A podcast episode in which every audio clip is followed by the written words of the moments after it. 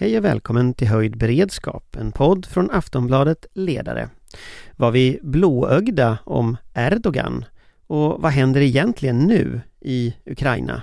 Kommer Ryssland att vinna det här? Eller kan Ukraina slänga ut de ryska trupperna? Välkommen!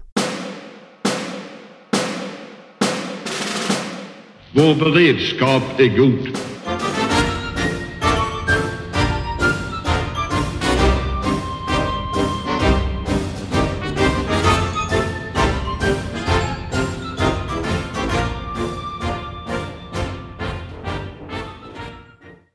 Ja, då var vi i vår studio här, Schibstedhuset i Stockholm med undantag av Patrik som vi ser i kanten på en skärm med ett glasöga eh, och som är på vift i cyberrymden.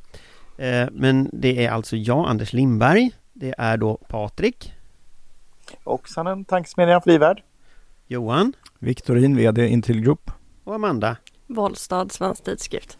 Ja, och det har ju hänt rätt mycket sen på två veckor sedan vi träffades förra gången och vi, vi ska väl kanske börja lite med ändå läget i Ukraina som vi har gjort.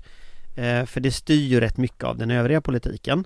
Så jag tänkte att vi kan väl börja eh, med Johan och de rapporter vi har fått från senare tid eh, de är väl inte entydigt positiva utan Ryssland rycker fram och vi ser då i alla fall små territoriella förändringar till Rysslands fördel. Det är väl det liksom senaste som, som vi ser i nyheterna. Vad finns bakom nyheterna, Johan?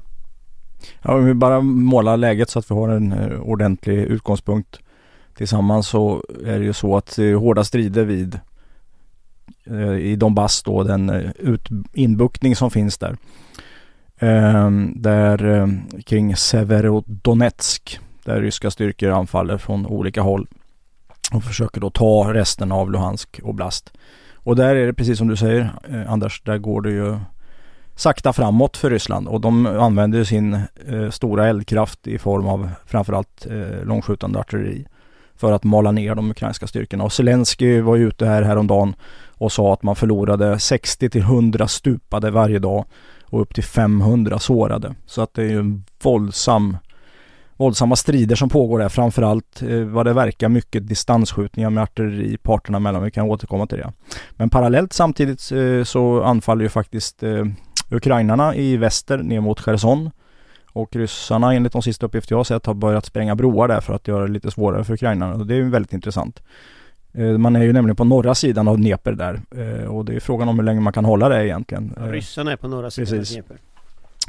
Eh, och i Charkiv-riktningen då på andra sidan, den andra flygen om man får kalla det så, så, eh, så eh, har faktiskt Ukraina lite i skymundan lyckats ta ett brohuvud på andra sidan av en flod här och det blir väldigt spännande att se eh, hur de kan komma att utveckla detta för det här gör det svårare för ryssarna får då välja mellan att fortsätta förstärka där de har lite framgång eller att mota ett potentiellt genombrott från Ukrainas sida. Det är väl ungefär så läget ser ut och det här påverkar ju då, precis som du säger, vad är det för vapen Ukraina ska ha? Och här ser vi ju att man för in artilleripjäser från Frankrike och Polen, eh, Tjeckien, långskjutande kvalificerat artilleri och nu så annonserar ju president Biden att USA då kommer släppa på eh, raketartilleripjäser med långskjutande ammunition upp till sju mils räckvidd. Det, det, här med amerikanska utspelet idag, när vi, när vi spelar in detta så har eh, Biden skrivit en artikel i, i eh, New York Times var det väl tror jag eh, Där han går igenom så här gränserna för det amerikanska engagemanget Hur man ser framåt Han säger bland annat att han inte vill se regime change i, i Moskva som ett mål eh, och, och också så gradera vilka vapen det är han är beredd att, att lämna över om du tittar liksom på den, nivån på de vapnen jämfört med det ryssarna har, vad, hur står sig så här amerikansk raketartilleri mot ryskt när det gäller distans och sådana saker? Hur, hur, påverkar detta? Generellt sett så skjuter det här, den här pjäsen då, eh, HIMARS som den heter, High Mobility Artillery Rocket System, den skjuter då längre än de flesta ryska raketartillerisystemen. Och den skjuter framförallt mer precis och den är mycket snabbare att ladda om så att man kan liksom gå i eldställning skjuta iväg sin ammunition och sen gruppera om innan motståndaren hinner fånga upp det här med artilleriradar exempelvis och göra det som kallas då för counter battery, alltså att artilleriförband bekämpar artilleriförband när de skjuter. Eh, så det där är ju väldigt viktigt men samtidigt är det ju så också att säga då i det här nedtonade budskapet som ju då hade dels att göra med att man, in, man hade försäkrat sig om att eh, Zelensky då inte skulle använda Ukraina, inte ska skjuta in mot ryska baser. Eh, och det här är ju USA ganska vana vid att hantera, att förse olika stridskrafter med vapen och ha uppföljning på vad som händer med dem. De är ganska duktiga på detta. Och det andra är ju då att tona ner den, de här eh, eh, sam, ja, utspelen som har varit tidigare om att man ska besegra ryssarna och, och den här typen av grejer. Därför man, man vill inte ha ett maximalistiskt mål. Eh, för det kommer förr eller senare tvinga fram en hårdare konfrontation, är då tanken, tror jag, bakom att man tonar ner detta. Så man å ena sidan då för in mer avancerade vapensystem, å andra sidan signalerar att vi tänker inte försöka åstadkomma någon regimförändring i Ryssland. När du tittar på själva militärgeografin, alltså bedömer du att Ukrainas mål är att slänga ryssarna över Dnepr, ner i Cherson eller är det att ta hela vägen ner till Krim, att man tar tillbaka hela vägen till Svarta havskusten så att säga? Vad, vad ser du när du tittar på hur förbanden är grupperade och sådär? Ja, alltså, Ukraina vill ju försöka återta allt territorium. Sen har väl Zelensky sagt att Krim kanske inte riktigt realistiskt. Beroende på hur just terrängen ser ut där. Men det är ju svårt att genomföra en, en övergång över flod. Vi har ju sett de här bilderna här på Tånbro. Det är ju liksom en liten bäck i jämförelse med Dnepr som kanske är 500 meter, 1000 meter bred. Så att, att försvara den strandlinjen. Så det kommer att ta lång, lång tid tror jag innan man är nere söder om eh, Dnepr för ukrainsk sida.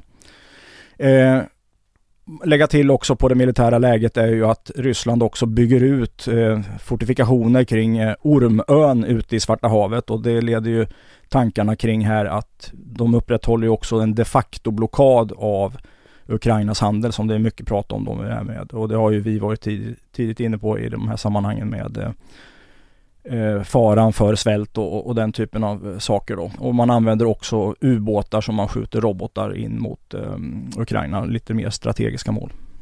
Mm.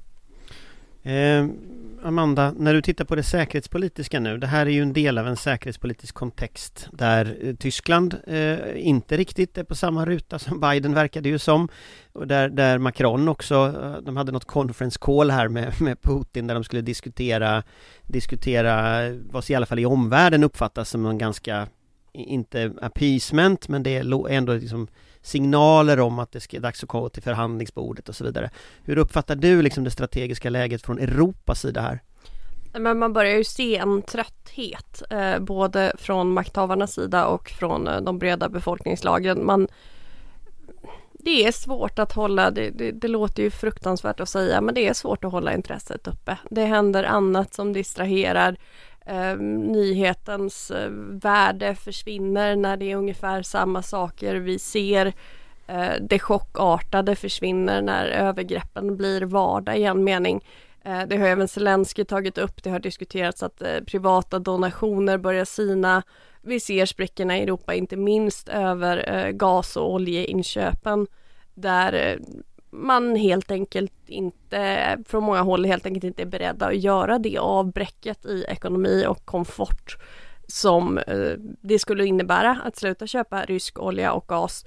Eh, och det är naturligtvis även en politisk fråga där vissa länder har en eh, huvudsakligen av historisk grund har en betydligt större acceptans och förståelse för att ge upp en del komfort för att kunna ge Ryssland på båten eh, Baltikum, Polen till exempel medan länder som Frankrike och Tyskland nog ändå inte riktigt tycker att det här är deras strid att ta och där blir de inrikespolitiska eh, uppoffringarna för stora att, att hålla en fast linje. Och det är ju oerhört problematiskt därför att vi vet ju också att eftergifter till det här Ryssland är ju en risk för hela Europa därför att man kommer ju inte, man kommer ju inte glatt dra sig tillbaka med det man eventuellt kan så, få i en sån förhandling utan hotet kommer ju kvarstå. Man kommer bygga upp sina militära förmågor igen eh, och fortsätta sin expansiva liksom, koloniala politik.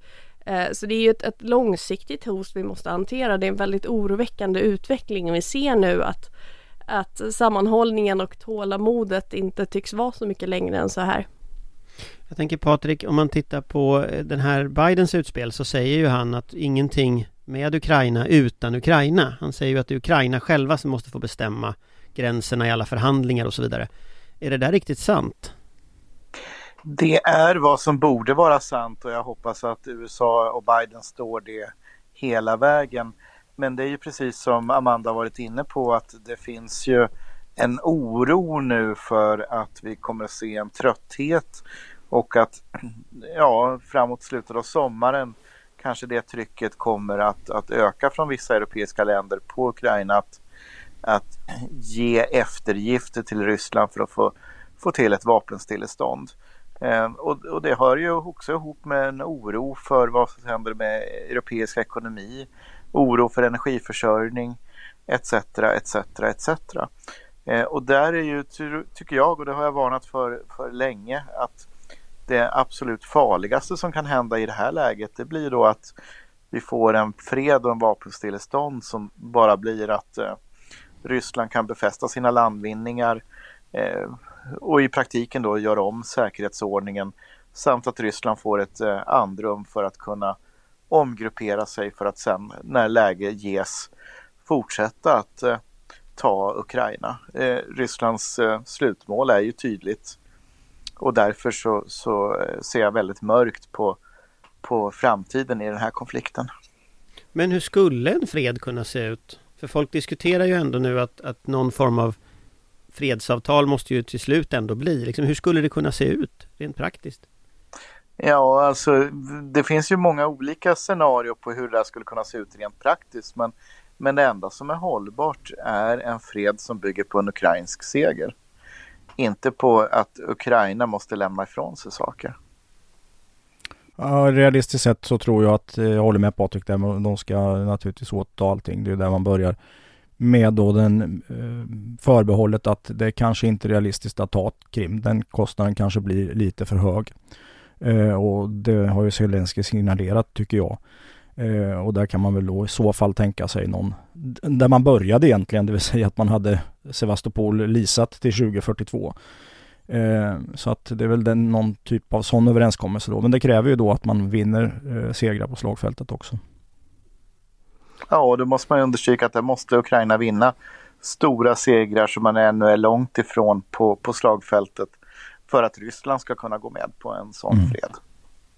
Nej men det är ju som, som herrarna här säger, eh, det som möjligen är förhandlingsbart från Ukrainas sida är ju Krim och NATO-medlemskapet har man ju också signalerat för det är väl kanske ingenting som är aktuellt inom det närmsta ändå men det kan ju samtidigt inte vara ett långsiktigt hinder eh, och det handlar ju om suveräniteten. Eh, så att eh, det, möjligheten till fred beror ju helt enkelt på att Ryssland på något sätt kan finna ett sätt att backa. Och det måste de själva göra därför att de, de, det talas ju en del om, om, om off-ramps och så vidare för Putin. Men några sådana egentligen finns ju inte utan det handlar ju i så fall om att ge upp eh, suveränt territorium, eh, Ukrainas suveräna territorium och tvinga Ukraina till en sån eftergift. Och det är ju orimligt på så många plan. Både eh, för att det är en suverän stat vi talar om Eh, och för att eh, det bara skulle, skulle förlänga plågan och eh, göra Ryssland till ett större hot eh, längre framöver. Så att bollen ligger mångt och mycket hos, hos Ryssland. Sen är det ju också så att det är tyvärr bara Italien som får mycket skäll för övrigt men det är bara Italien som öppet deklarerar bland de större länderna att eh, eh Ukraina är, är välkommet som ett EU-land. Eh, där fladdrar alltså de andra stora eh, staterna i Europa kring eh, Ukrainas eventuella EU-medlemskap. Och det är ju rätt så beklämmande med tanke på om vi tittar på, det kom ut en rapport igår tror jag på från uh, New Lines Institute och eh, Raoul Wallenbergs Center för mänskliga rättigheter. Där man går igenom vad som står i Genèvekonventionen om folkmord och sånt och kommer fram till att man bedriver ett folkmord i Ukraina. Så det är väldigt långt från Responsibility to Protect som vi hade 2011. Vi har förflyttat oss otroligt långt från det. Man sa en, alltså en avsikt att begå folkmord och en, man gör det också på olika sätt med men, deportering. Men det här att man inte erkänner det, även om det är rätt uppenbart om man tittar på liksom lagtext och sådär. Alltså är det någon slags realistisk geopolitik som kommer tillbaka nu egentligen? Att är det Putin ändå drivit fram, att Europa har backat in i ett hörn här? Det är det vi ser. Vi kallar inte en spade för en spade längre. Nej, alltså den aptiten finns ju inte riktigt att ta itu med det där. Skulle man lägga på sig själv då en skyldighet att ingripa ja då riskerar man ju en konfrontation med Ryssland direkt och det är man inte sugen på. Uh, nej visst är det så. Det, det, handlar ju helt enkelt om att man inte vill ta det ansvaret och naturligtvis uh, åter till det här det rent ekonomiska. Det blir ju inte snyggare att köpa olja och gas av ett krigsförande land när de dessutom kan konstaterats uh, begå folkmord. Eh, men EU-frågan är ju också essentiell för vi ska ju också komma ihåg att Ukraina är ju inte bara ett land mitt i, mitt i ett eh, anfallskrig som försöker försvara sin existens utan också ett land som jobbar väldigt hårt på att bygga upp ett fungerande demokratiskt samhälle, rättssamhälle. Man har ju tagit väldigt långtgående steg för att komma till rätta med, med korruption och eh, eh bli en ordentlig rättsstat och närma sig väst. Majdan under revolutionen är väl fortfarande det enda stället där människor har blivit skjutna med EU-flaggor i händerna.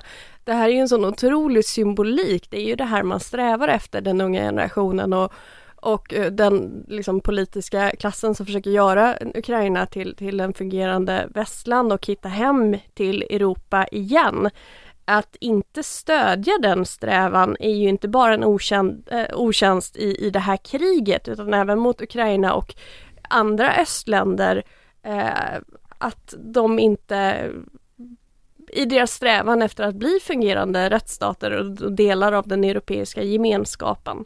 Eh, för det, det ska ju finnas någonting kvar efter kriget också. Det ska ju byggas upp ett fungerande samhälle och där måste Ukraina vara, vara välkomna.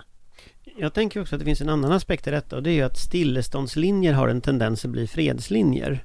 Alltså om, om man stannar vid en viss punkt Eh, jag vet att Robert Dalsjö tidigare var med här och pratade om ett Nord och, Sydkorea scenario med en slags Öst och Väst-Ukraina eh, och, där blir liksom frågan var de gränserna går om jag tittar på detta utifrån liksom utan militär kunskap så ser det ju ut som att Ryssland håller på att etablera ett slags Östtyskland eller Nordkorea eller någonting i de östra delarna av Ukraina och att de tänker behålla fakta på marken. Just helt enkelt därför att av det som Johan sa tidigare, det är väldigt svårt att ta tillbaka den här terrängen. När man väl har liksom, man ska vända på spelplanen här liksom. Hur länge kan det här pågå skulle ni säga?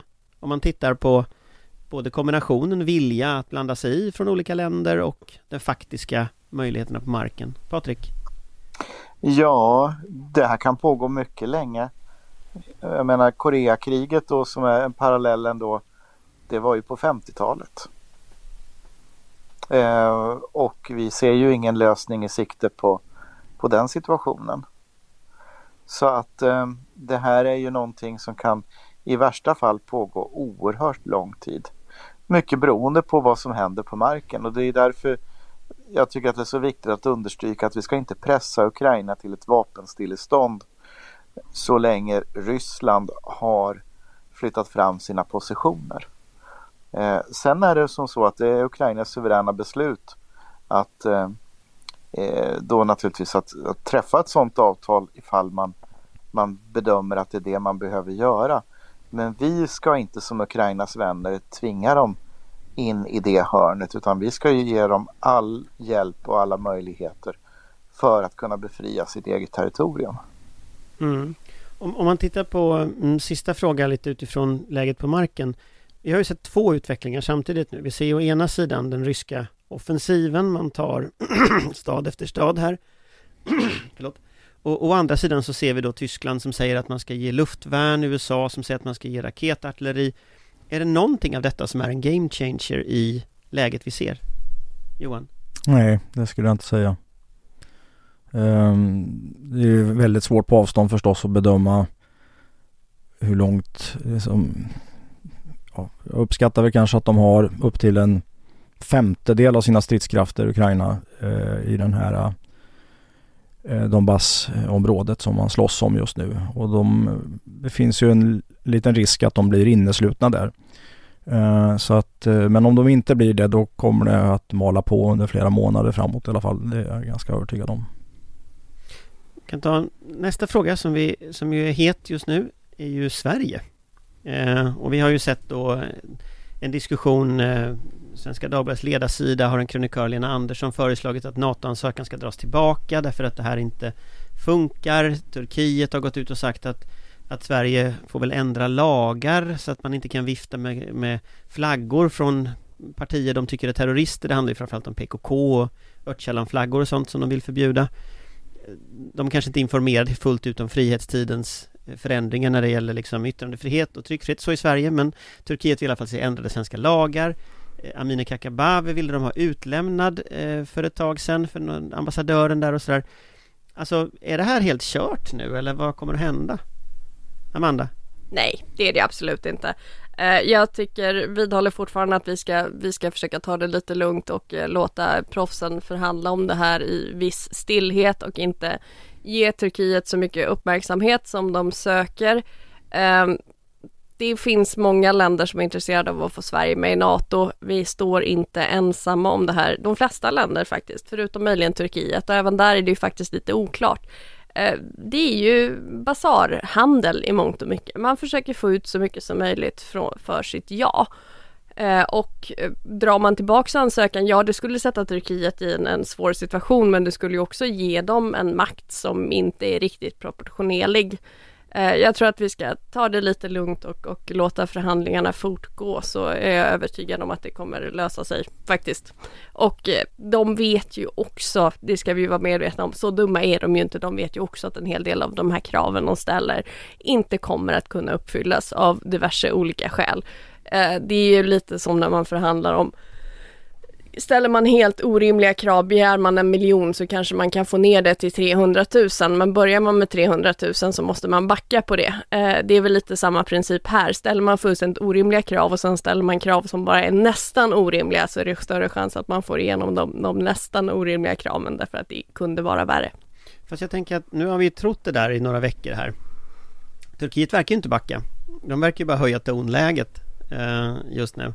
Och, och eh, Magdalena Andersson sa ju nu i sitt uttalande efter förhandlingarna att ja, men det här gick jättebra och det var konstruktivt. Och sen gick Erdogan ut i någon debattartikel i eh, Economist tror jag det var igår och eh, liksom kallade oss en, var en onödig punkt på NATOs dagordning. Alltså det, det känns lite som att det är en disparat retorik här. Men det handlar väl också mycket om att det kanske inte är så himla mycket oss det handlar om. Eh, nu ska vi se. Jag försöker kolla när det är de har val för det är också ganska snart. Nästa sommar. Nej, det är inte nu. Nej, det är nästa sommar. Nästa sommar. Nästa Presidentvalet så är det nästa sommar. Ja, men de har väl ett allmänt val innan dess. Ja, ja.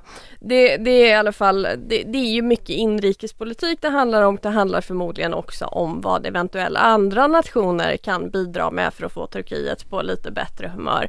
Uh, några veckor är inte fruktansvärt lång tid i den här världen så att Nej, jag säger fortfarande sitt still i båten. Is i magen, Patrik?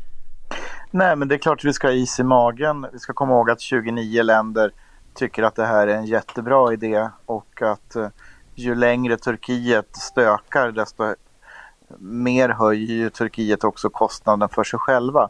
Vi ska också komma ihåg att Turkiet just nu stökar inte bara med oss utan med Grekland som är, är grannland och NATO-granne.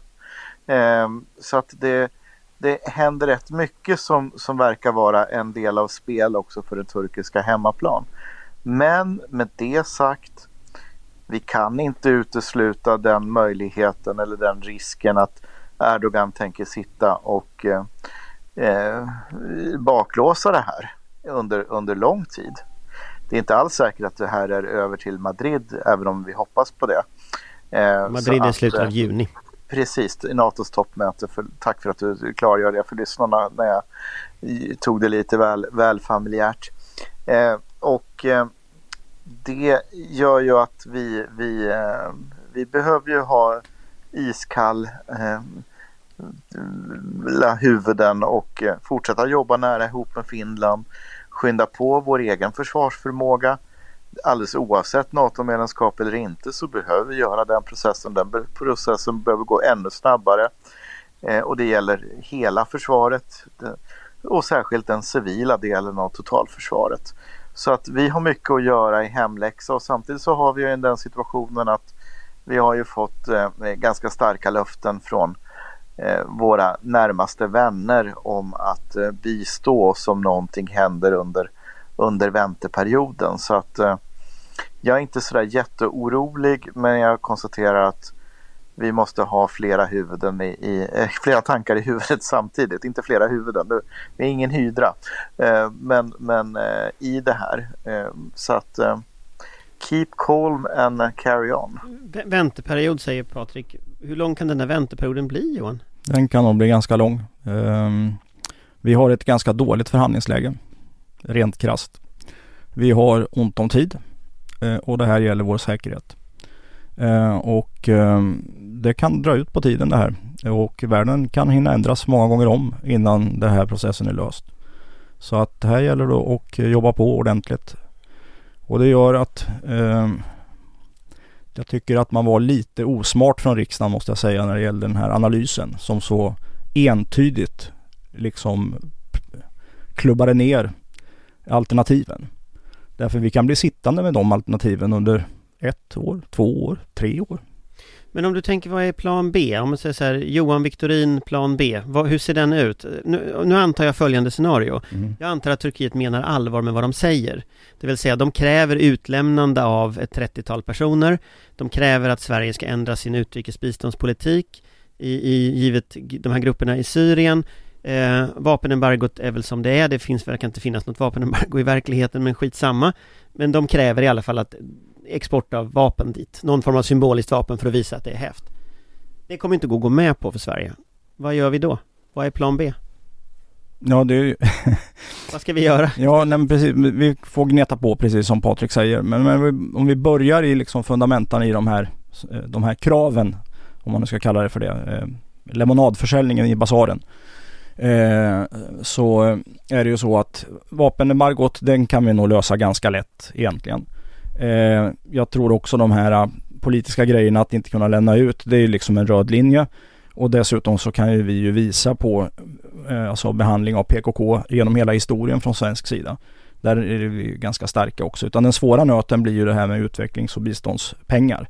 Och det är väldigt komplicerat och det hinner vi nog inte reda ut här Eh, hur det där funkar. För det finns ju små kopplingar mellan PKK och när det blev PUD, eh, när det, partiet grundades och så vidare. Så att det, och, de samarbetar dessutom mer eller mindre öppet med den syriska regimen. Så det, det är väldigt grått kan man säga lugnt eh, i det här avseendet.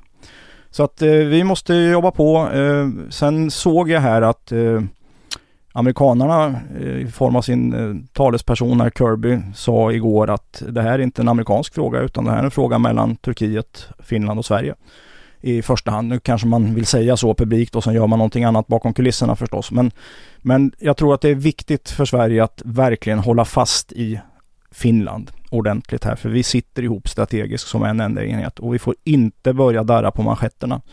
Eh, och att liksom hörsamma de här appellerna om att vi ska vänta och dra tillbaks ansökan och sånt. Det är fullständigt förödande. Det kan vi inte ägna oss åt. Och nu talar jag ju då som NATO-skeptiker. Jag tycker man har hanterat det här lite tafatt rent strategiskt så. Men nu har vi liksom ansökt om detta och då måste vi följa den linjen fullt ut. Så vi får inte darra där. Men vad är plan B? Alltså, är är det ett EU-försvar? Är det Nej, det har vi inte bilaterala? Bilateralt. Okej, så vem ska vi få bilaterala garantier från? Säg att Erdogan drar ut på det fem år. Alltså, Nordmakedonien, vad tog det? 20 månader liksom för dem att bli medlemmar? Nej, men det, det, är ju, det som Johan säger är väldigt viktigt. Vi, vi sitter i samma båt som Finland. Vi fortsätter fördjupa vårt bilaterala samarbete eh, på alla sätt och eh, också då under den här perioden går djupare med, med, med de NATO-länder som ligger oss nära. Och vi har en rad garantier under vänteperioden som är formulerade från en rad länder. USA, Storbritannien, eh, våra nordiska grannländer. Eh, så att vi ska jobba på eh, och göra vår hemläxa, jobba på att jobba så mycket bilateralt vi kan i, inom eh, vårt närområde eh, och eh, särskilt då tillsammans med de länder som har uttryckt de här garantierna till oss. Eh, som eh, att göra oss redo för medlemskapet den dagen det inträffar. Eh, det är det vi kan göra, det är det som är vår plan B. En kontrollfråga där bara Patrik. Eh, ga- de här garantierna då, eller försäkringarna som man pratar om. Försvars Försäkringarna är ju bättre ordet. ja, försvarsförsäkringarna. Eh, Ja. de, här finns det väl olika beroende på vilket land det är så att säga. För det är ju en sak när man har blivit inbjuden till NATO. För då har ju NATO som organisation det intresset. Men nu har ju vi lämnat in en ansökan men vi är ju ännu inte inbjudna. Nej. Eh, och, och, men de försäkringarna som vi nu pratar om som jag råkade kalla för garantier, vilket inte är den korrekta terminologin, de är ju då eh, uttryckta bilateralt eh, från en rad länder genom att vi lämnar in. Så att, så att det finns ju redan uttalat. Men innan jag det. Sen in... är ju de inte bindande på det sättet och så vidare. Men, Nej, det är men, politiska. De är ju mer politiska. Innan jag släpper in Amanda, alltså bara, alltså är inte den mest bindande garantin det, förutom att Frankrike i sin garantibrev åberopar 42.7 mm. i EUs eh, fördrag som är klart är bindande på en nivå som för Frankrikes del naturligtvis är avgörande om det ska finnas en europeisk union i framtiden eller inte, vilket ju för Paris är ganska strategiskt. Men om man bortser från det, är inte det mest bindande att det finns ett foto på Magdalena Andersson, eh, Sauli Niinistö och Joe Biden från Vita huset? Den bilden och ett angrepp på de länderna är ju, är inte det den starkaste garantin? Jo, fast snart kommer det ju ett presidentval i USA också och då får vi se vem som är president efter det. Amanda? Vi ska ju inte glömma att det inte bara är svenskt och finskt intresse av att gå med i NATO. Det finns ju också ett ganska stort intresse för att vi ska gå med i NATO från de flesta NATO-länder därför att det ger tillgång till direkt planering av, av väldigt strategiska områden som ligger på svensk och finsk mark och territorialvatten. Men också därför att vi vi bidrar med eh, goda militära förmågor, svenska militära förmågor när det gäller sjö och vatten, eh, vatten och luftövervakning runt Östersjön är ju enormt viktiga eh, och redan en ganska stor del av NATOs verksamhet i området via bilaterala avtal och multilaterala avtal. Eh, vi har också den politiska dimensionen med det nordiska samarbetet eh, som ju kommer stärkas på den militära delen när vi går med i NATO och även med Baltikum som ju naturligtvis har ett stort intresse av att vi går med. Så att vi är ju inte ensamma i det här vare sig under ansökningsperioden eller i förhandlingarna med Turkiet. Även om det är huvudsakligen vårt huvudverk och vårt ansvar naturligtvis så är vi ju inte ensamma. Det är ju inte som att vi försöker strida oss in i en organisation som inte har något intresse av att ha oss med och det måste vi komma ihåg tror jag. Ja, men man ska liksom försöka sätta sig in i mannen på, och kvinnan på gatans perception av det här. Så har vi alltså två stycken stora partier som driv, har drivit olika linjer historiskt och där Moderaterna då har krävt ett NATO-medlemskap men man har inte varit beredd att rusta försvaret för den här typen av period vilket många har sagt att man måste ha. Eh, därför att det kan bli en osäker tur på, på, på det här vattnet. Det var ju liksom egentligen lätt att räkna ut. Och sen har du ett parti som säger att, att vi ska inte lämna in en ansökan för det skulle vara Sverige skulle vara destabiliserande så. Och sen helt plötsligt så är vi inte det längre. Och då är den gamla politiken helt värdelös. Och nu befinner vi oss i det här läget. Eh, det blir lite svårt för den enskilde att liksom försöka förstå vad är det egentligen som gäller och vilken linje har vi. Så det är väldigt viktigt att man liksom visar ledarskap här nu och att man tror på de här sakerna och inte backar ett steg när man nu har valt den här stigen. Alltså, jag, själv funderar jag på vad, alltså, vad, hur man ska hantera det här i relation till EU. För från första januari är vi ju EU-ordförande. Eh, som naturligtvis är Turkiets viktigaste samarbetspartner. Eh, som vi kommer att leda. Eh, och det är klart att eh, det finns ju många spår att spela det här eh, spelet med Turkiet på. Och där tänker ju jag när jag ser framför mig att, att det här för turkisk del handlar ju mycket om ekonomi.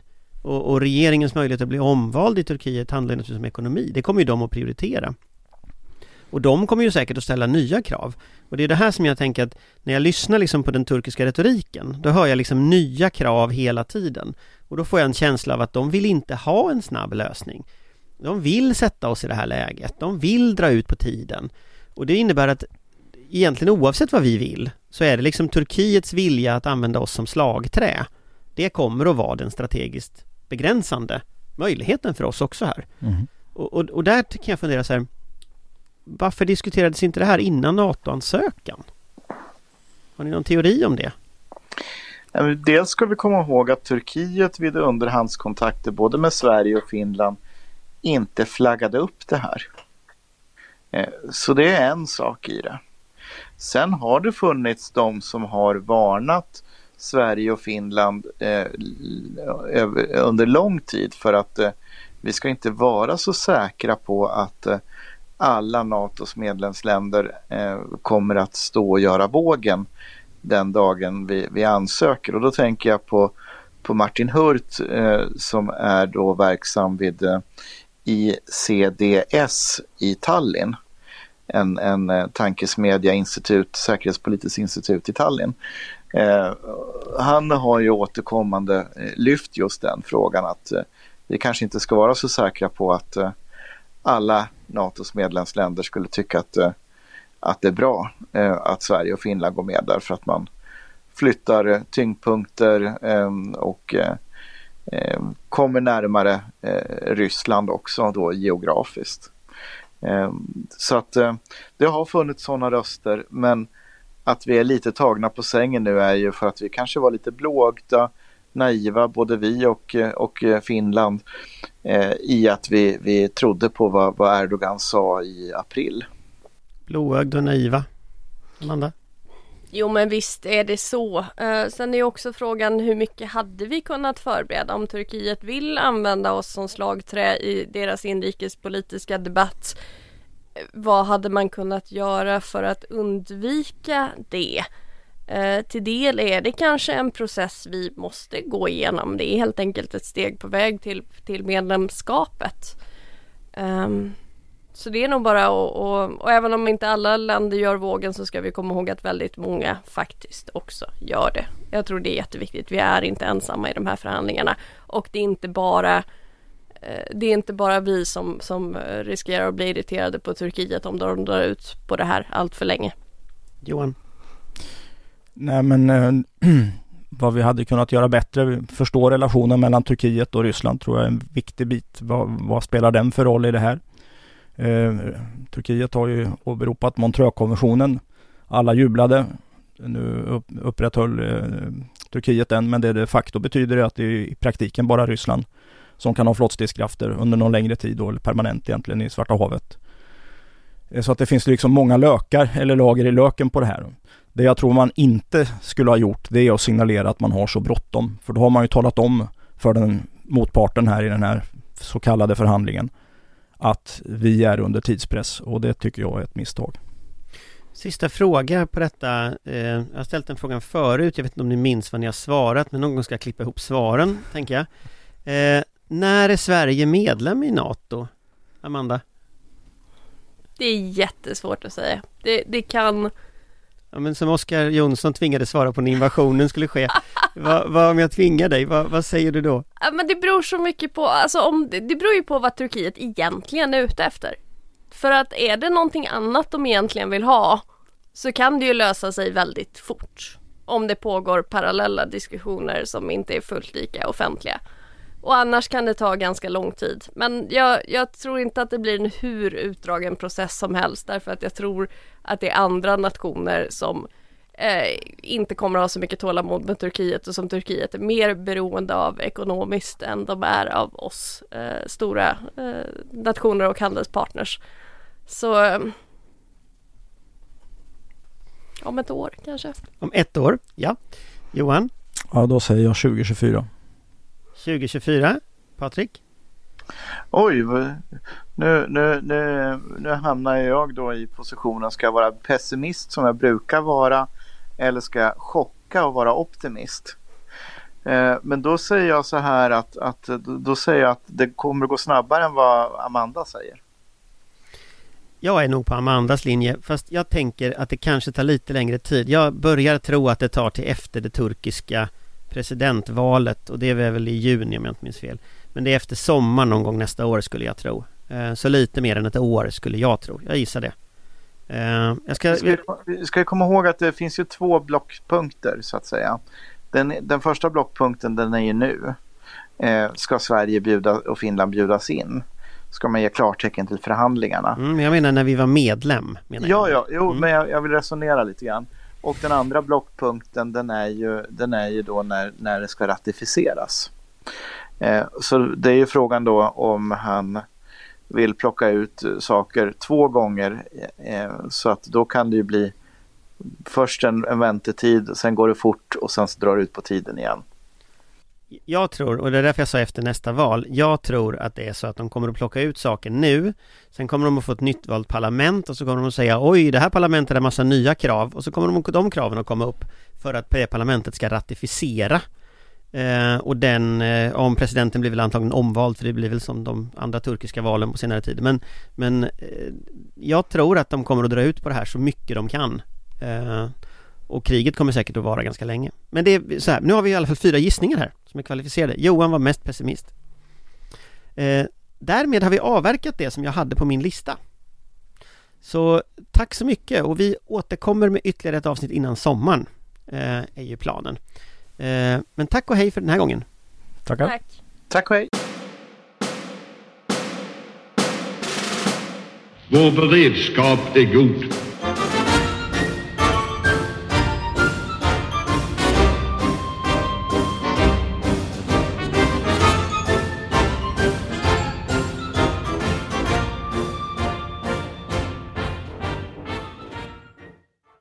Du har lyssnat på en podcast från Aftonbladet. Ansvarig utgivare är Lena K Samuelsson.